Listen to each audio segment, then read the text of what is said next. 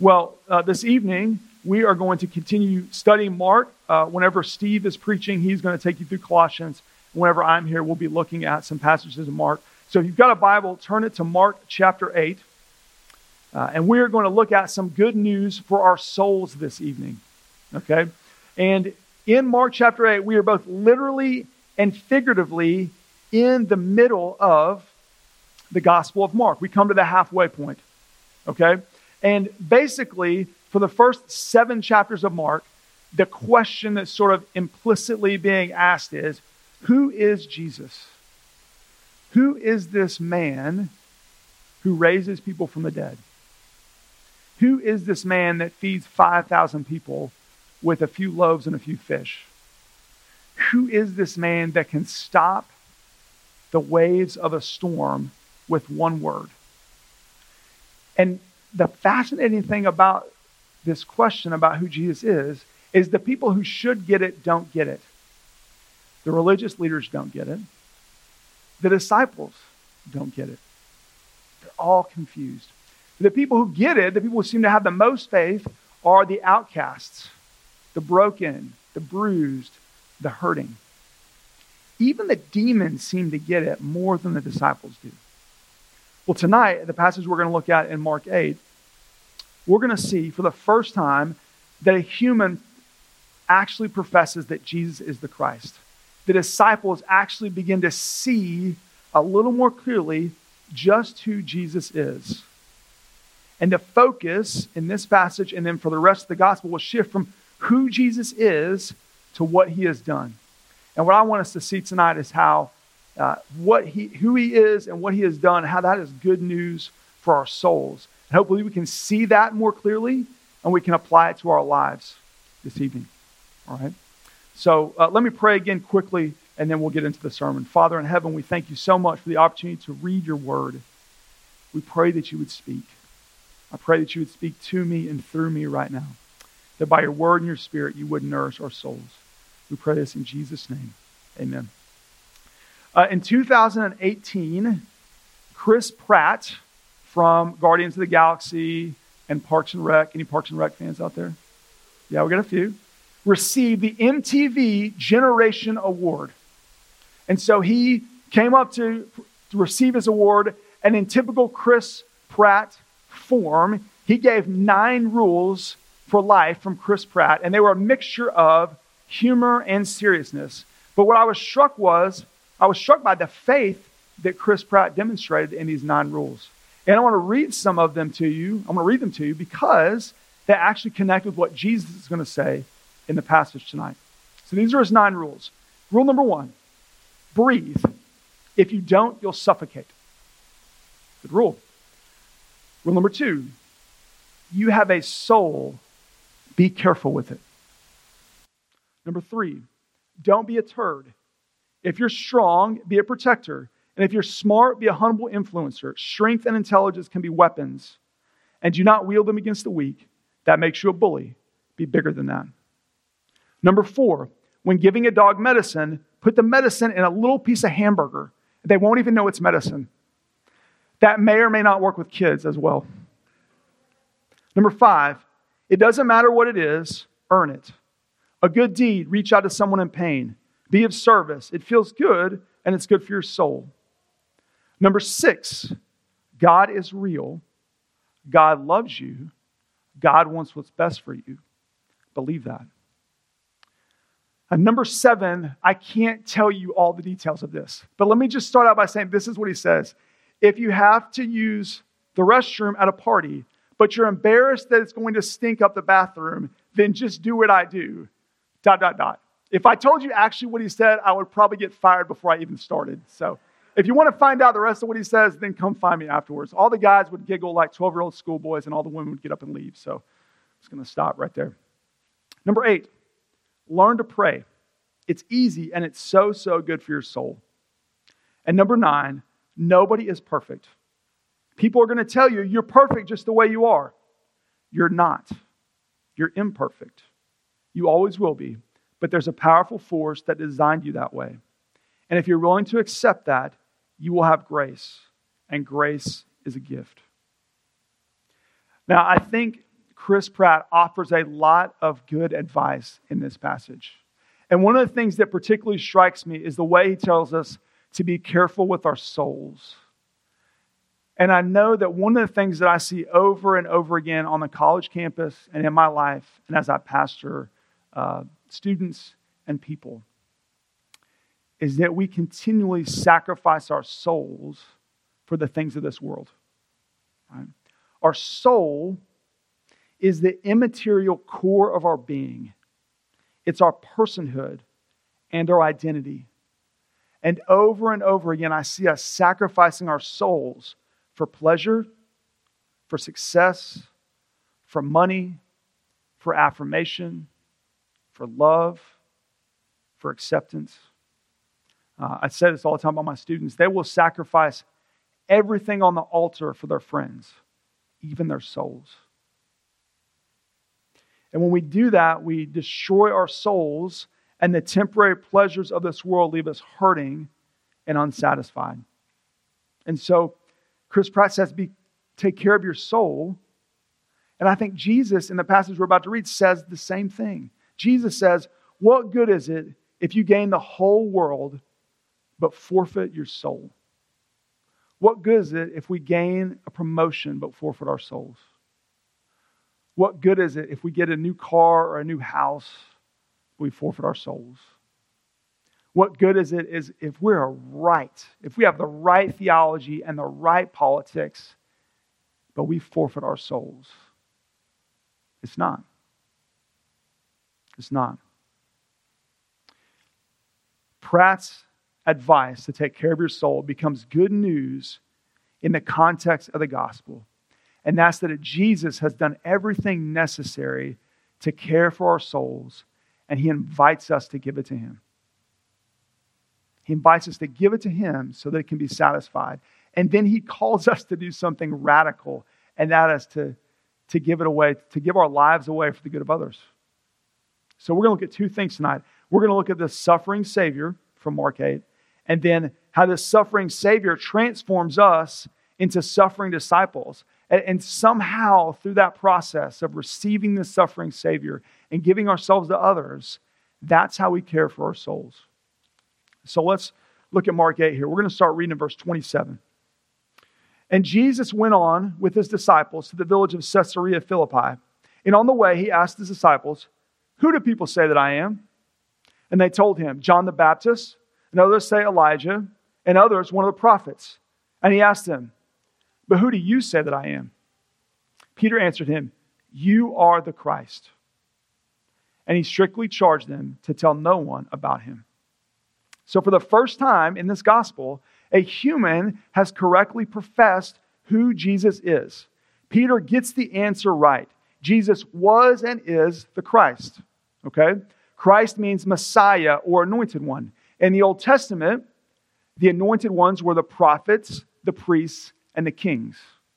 But after the Jews were exiled into Babylon and they were brought back, the anointed began more and more to refer to a king, a messianic savior who would come back and rescue the Jews from their captivity. Okay?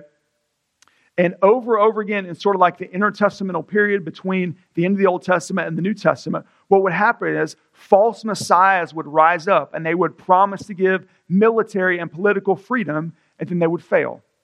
And they would rise up and they would fail, and they would rise up and they would fail. That's the kind of king that Peter and the Jews were looking for. They were looking for a military and political savior. So that's what Peter had in mind when he says that Jesus is the Messiah. He had the right answer, but he had the wrong understanding.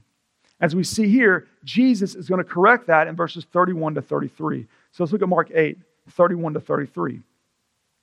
And he began to teach them that the Son of Man must suffer many things and be rejected by the elders and the chief priests and the scribes and be killed. And after three days, rise again.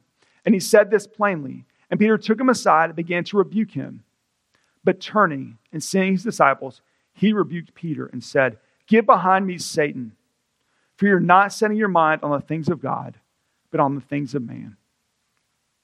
So Jesus begins to correct this faulty understanding by teaching what he must do. Who is he? He's the Messiah. But what has he come to do? He has come to suffer, to be rejected, to be killed, and to rise again. And what Jesus is doing right here is he's taking two concepts that have never been put together in Jewish history. Okay?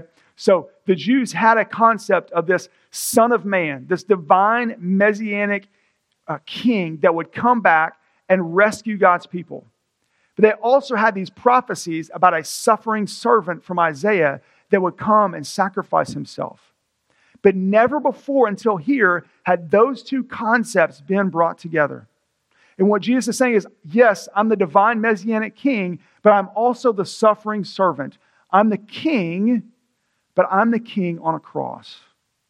I'm the king that's come to suffer and die. Now, to, I may, I guess, give you a little bit of explanation about how radical this might have been. Let's use an example that maybe some of us could uh, associate with. There was a football game yesterday of the Red River variety between Texas and Oklahoma, right? Now imagine that Lincoln Riley came out before the game and said, I am the Savior. I'm finally going to defeat the evil Longhorns. And this is how we're going to do it we're going to forfeit the game, we're just going to lose it. What would Mike Dunham and all the other OU fans do? They would, they would throw a fit. They would go crazy. They'd be shocked. That's not how you win the game. You don't win the game through losing. But that's exactly what Jesus says he's going to do right here. Maybe let's take another example. We're in an election year. And, and regardless of what party you, you affiliate with, or, or, or you know, maybe you're, you're one you're left or right, or maybe you're in the middle, or you don't know what you are. But imagine you've got your candidate, and your candidate says that he is going to come and he is going to save everything in America, and he's going to, he's going to make America the utopia that we think it should be. And he says, This is how I'm going to do it. I'm going to get elected, and I'm going to sacrifice myself on Inauguration Day. I'm going to totally give myself up. That's what Jesus is saying right here. And that's why Peter was so shocked that when it says he rebuked Jesus, he was using a word, the same word that they used to rebuke the demons in the passages before this. Because it was utterly shocking that the king would say that he was going to come and die. That's exactly what Jesus says, because that's exactly what it took. Jesus says, I'm the king that you've been waiting for, and I'm the king that you need, but I'm not the one that you expect. Victory is going to come through defeat, life is going to come through death, freedom is going to come through submission. And we know that eventually Jesus suffered and he won through suffering, not with a sword. And he went to a throne, he didn't go to a throne, but he went to a cross. And he wore a crown, but it wasn't a crown of gold, it was a crown of thorns. He had to suffer. Why? There's three reasons why he had to suffer. Okay? And I'm, I'm borrowing these from Tim Keller's book on the Gospel of Mark. I would highly encourage you to read it. It's called The King's Cross. He says there are three reasons why Jesus had to suffer and die. And the first one is this He had to suffer and die so that we could experience true love. There was a personal necessity, it was personally necessary. He had to die so we could experience true love. Implicitly, we know the difference between true love and fake love. Okay? So, fake love uses the other person to give us happiness. Fake love is conditional and it's not vulnerable, it just uses the other person. Opposite of that, true love gives to the other person. It gives, it wants good for the other person. True love is vulnerable. It's unconditional.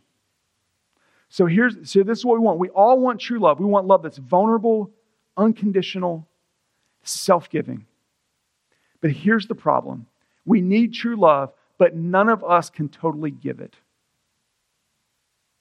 We can't give ourselves fully and completely from somebody else. Why? because we also need true love like we need water and oxygen. If we don't get true love, we will die. We need someone who is love in and of himself to love us. That's Jesus. That's why the Trinity is the foundation of Christian theology. That it is one God in three persons. And because it's one God in three persons, those three people can love each other totally, completely, and fully. You see, there's a heresy out there that says that God created us because he needed something. He needed something to love.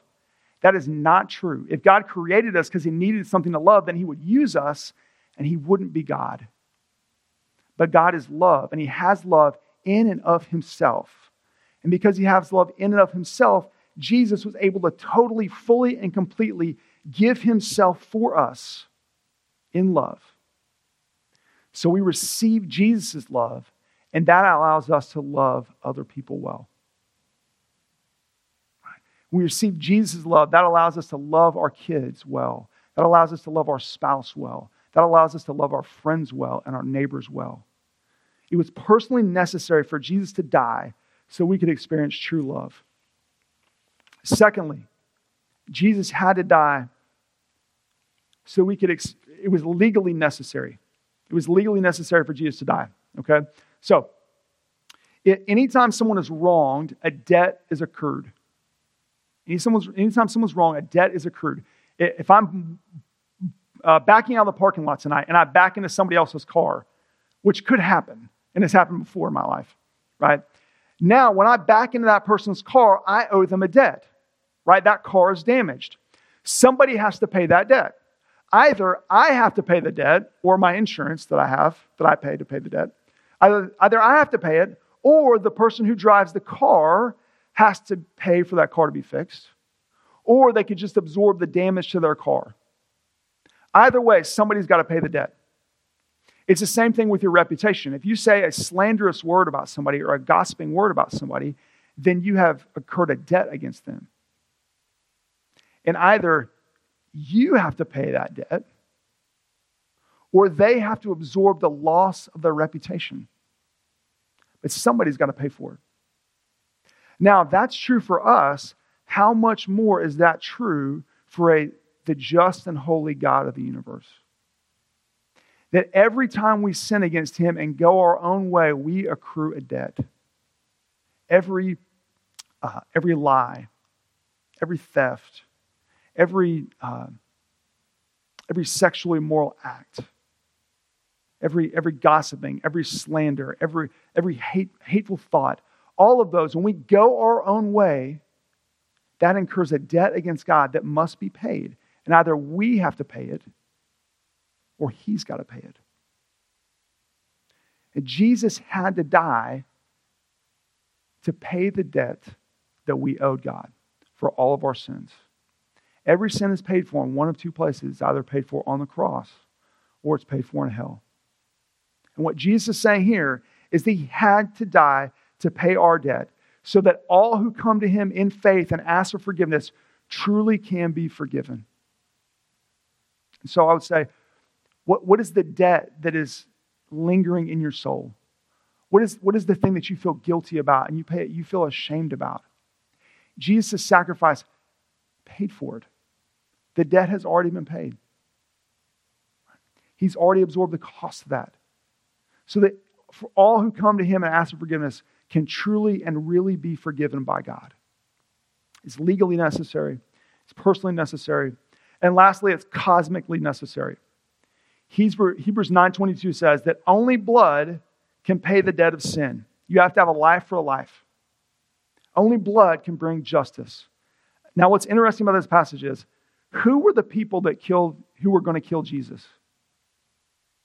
It wasn't this angry mob of immoral Gentiles.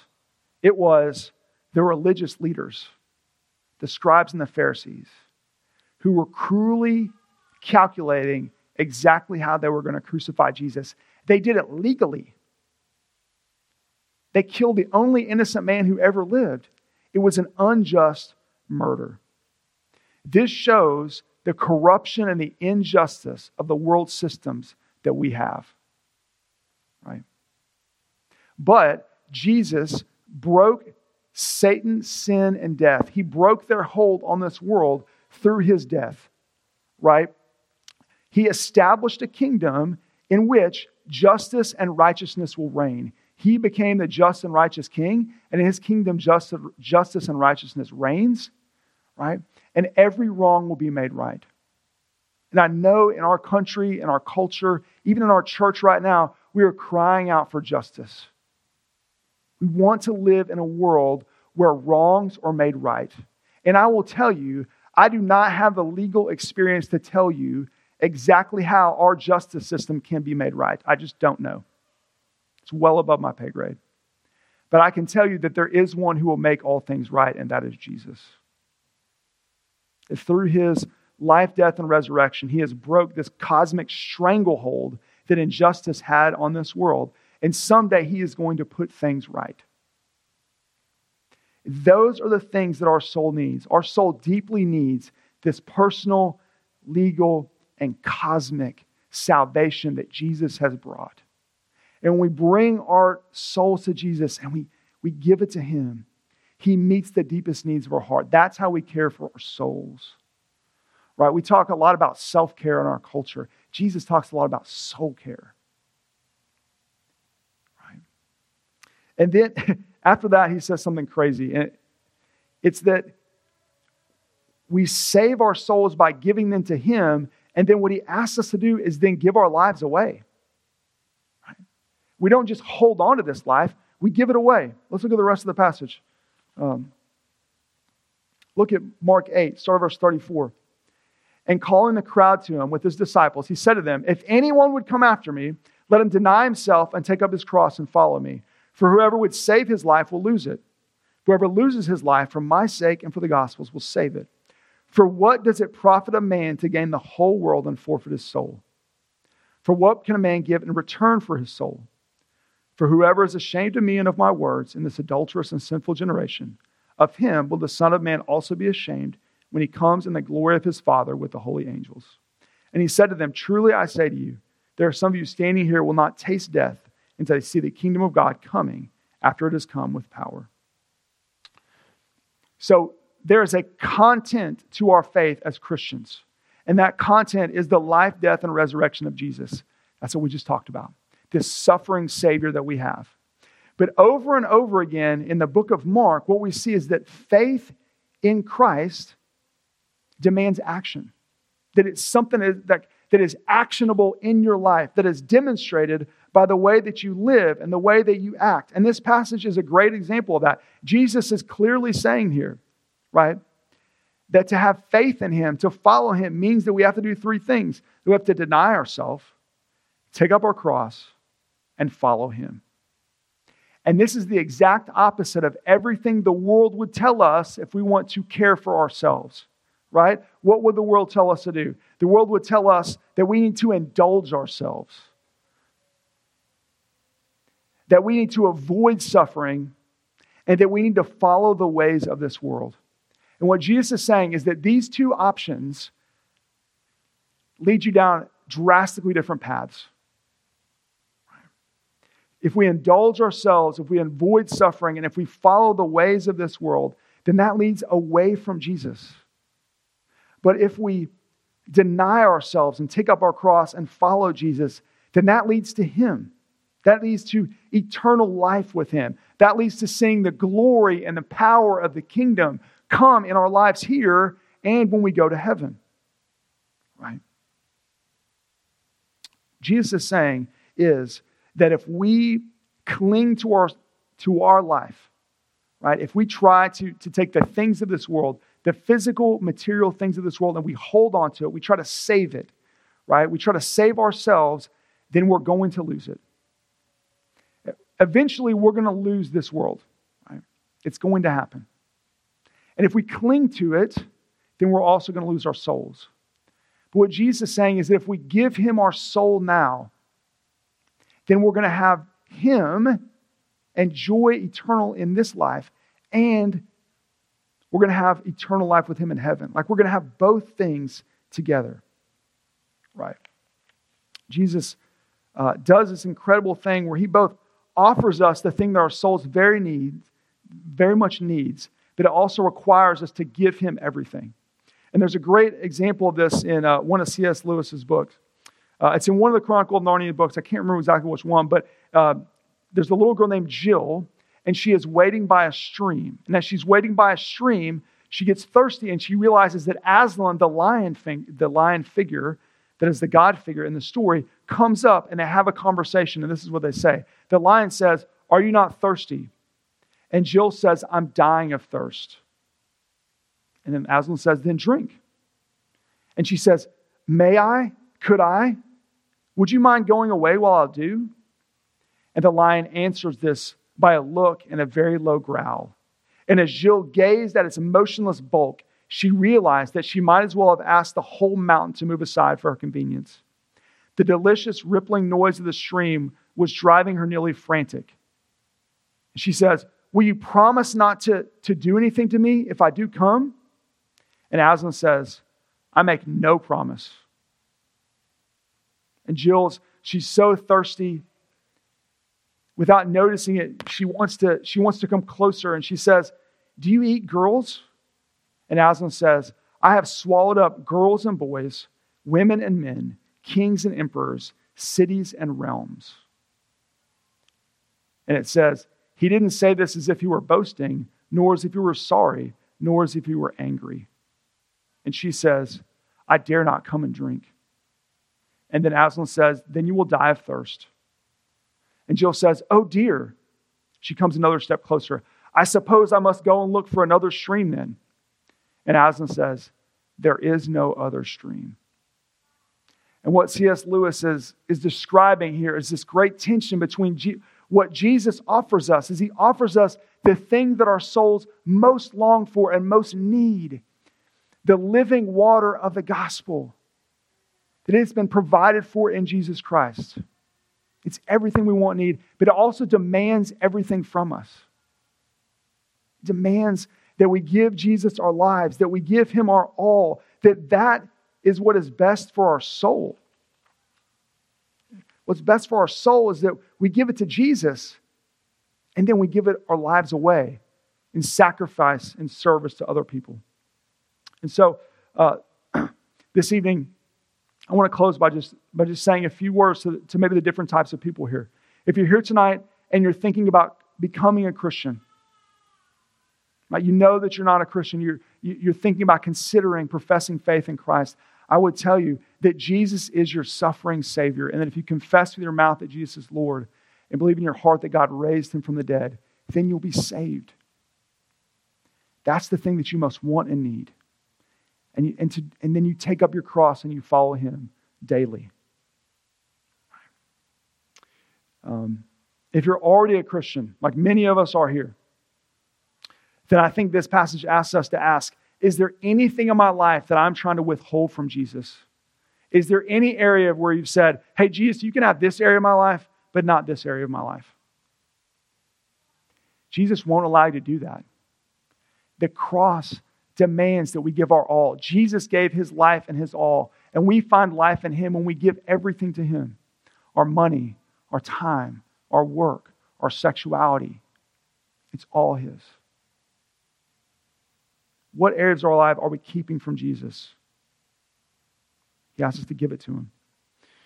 If you're here tonight and you're a struggling Christian, this pattern of taking up your cross and following Jesus daily, that is the way back to sanity. That's the process. It's, it's, I deal with, um, with students who are stuck in sin over and over again. And I talk to, to men and women who are stuck in sin over and over again. And, and they come to me and they say, What do I do? we go back to the cross. We go back to Jesus. We repeat the same steps over and over again by faith in Christ. We come to Him, our living water.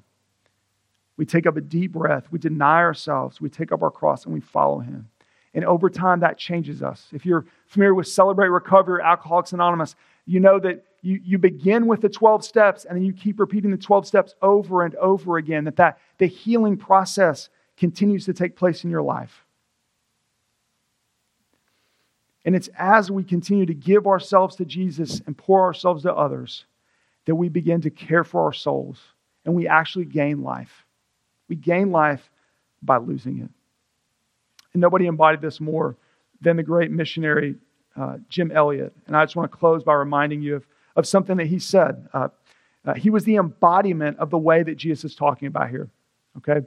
On October 28th, 1949, Jim Elliot wrote this in his journal. He, was, he is no fool who gives up what he cannot keep in order to gain what he cannot lose. He said, You're not a fool if you give up your physical life because you can't keep it to gain what you cannot lose, which is your soul in heaven. And then on January 8th, 1957, Elliot and four other missionaries were speared to death because they were trying to share the gospel to an unreached people group. And what's amazing is we don't have to go to an unreached people group to give up our souls for Jesus. We get to do it every day in our homes, in our offices, with our neighbors. We can take up our cross and follow Jesus and give ourselves to Him and to others every day, wherever we are. And Jesus says, that's how we care for our souls, and that's how we meet our needs. But we can't do it except by the Spirit. So let's pray that God would give us the power to go out and live out this teaching. Please pray with me. Father in heaven, we thank you so much that you have met all of our needs in Christ, and you've given us everything that we need to go out and, and sacrifice ourselves for others. And it, somehow, through this receiving Jesus and giving ourselves away, that's how we care for our souls. We thank you so much for doing what we could not do. We thank you for the life, death, and resurrection of the Son. We thank you for the good news of the gospel. We can't live out this teaching, we can't experience it without the power of the Holy Spirit. And so, God, we pray the Spirit will work in us and through us to bring glory to you. In the name of the Father, the Son, and the Holy Spirit. Amen.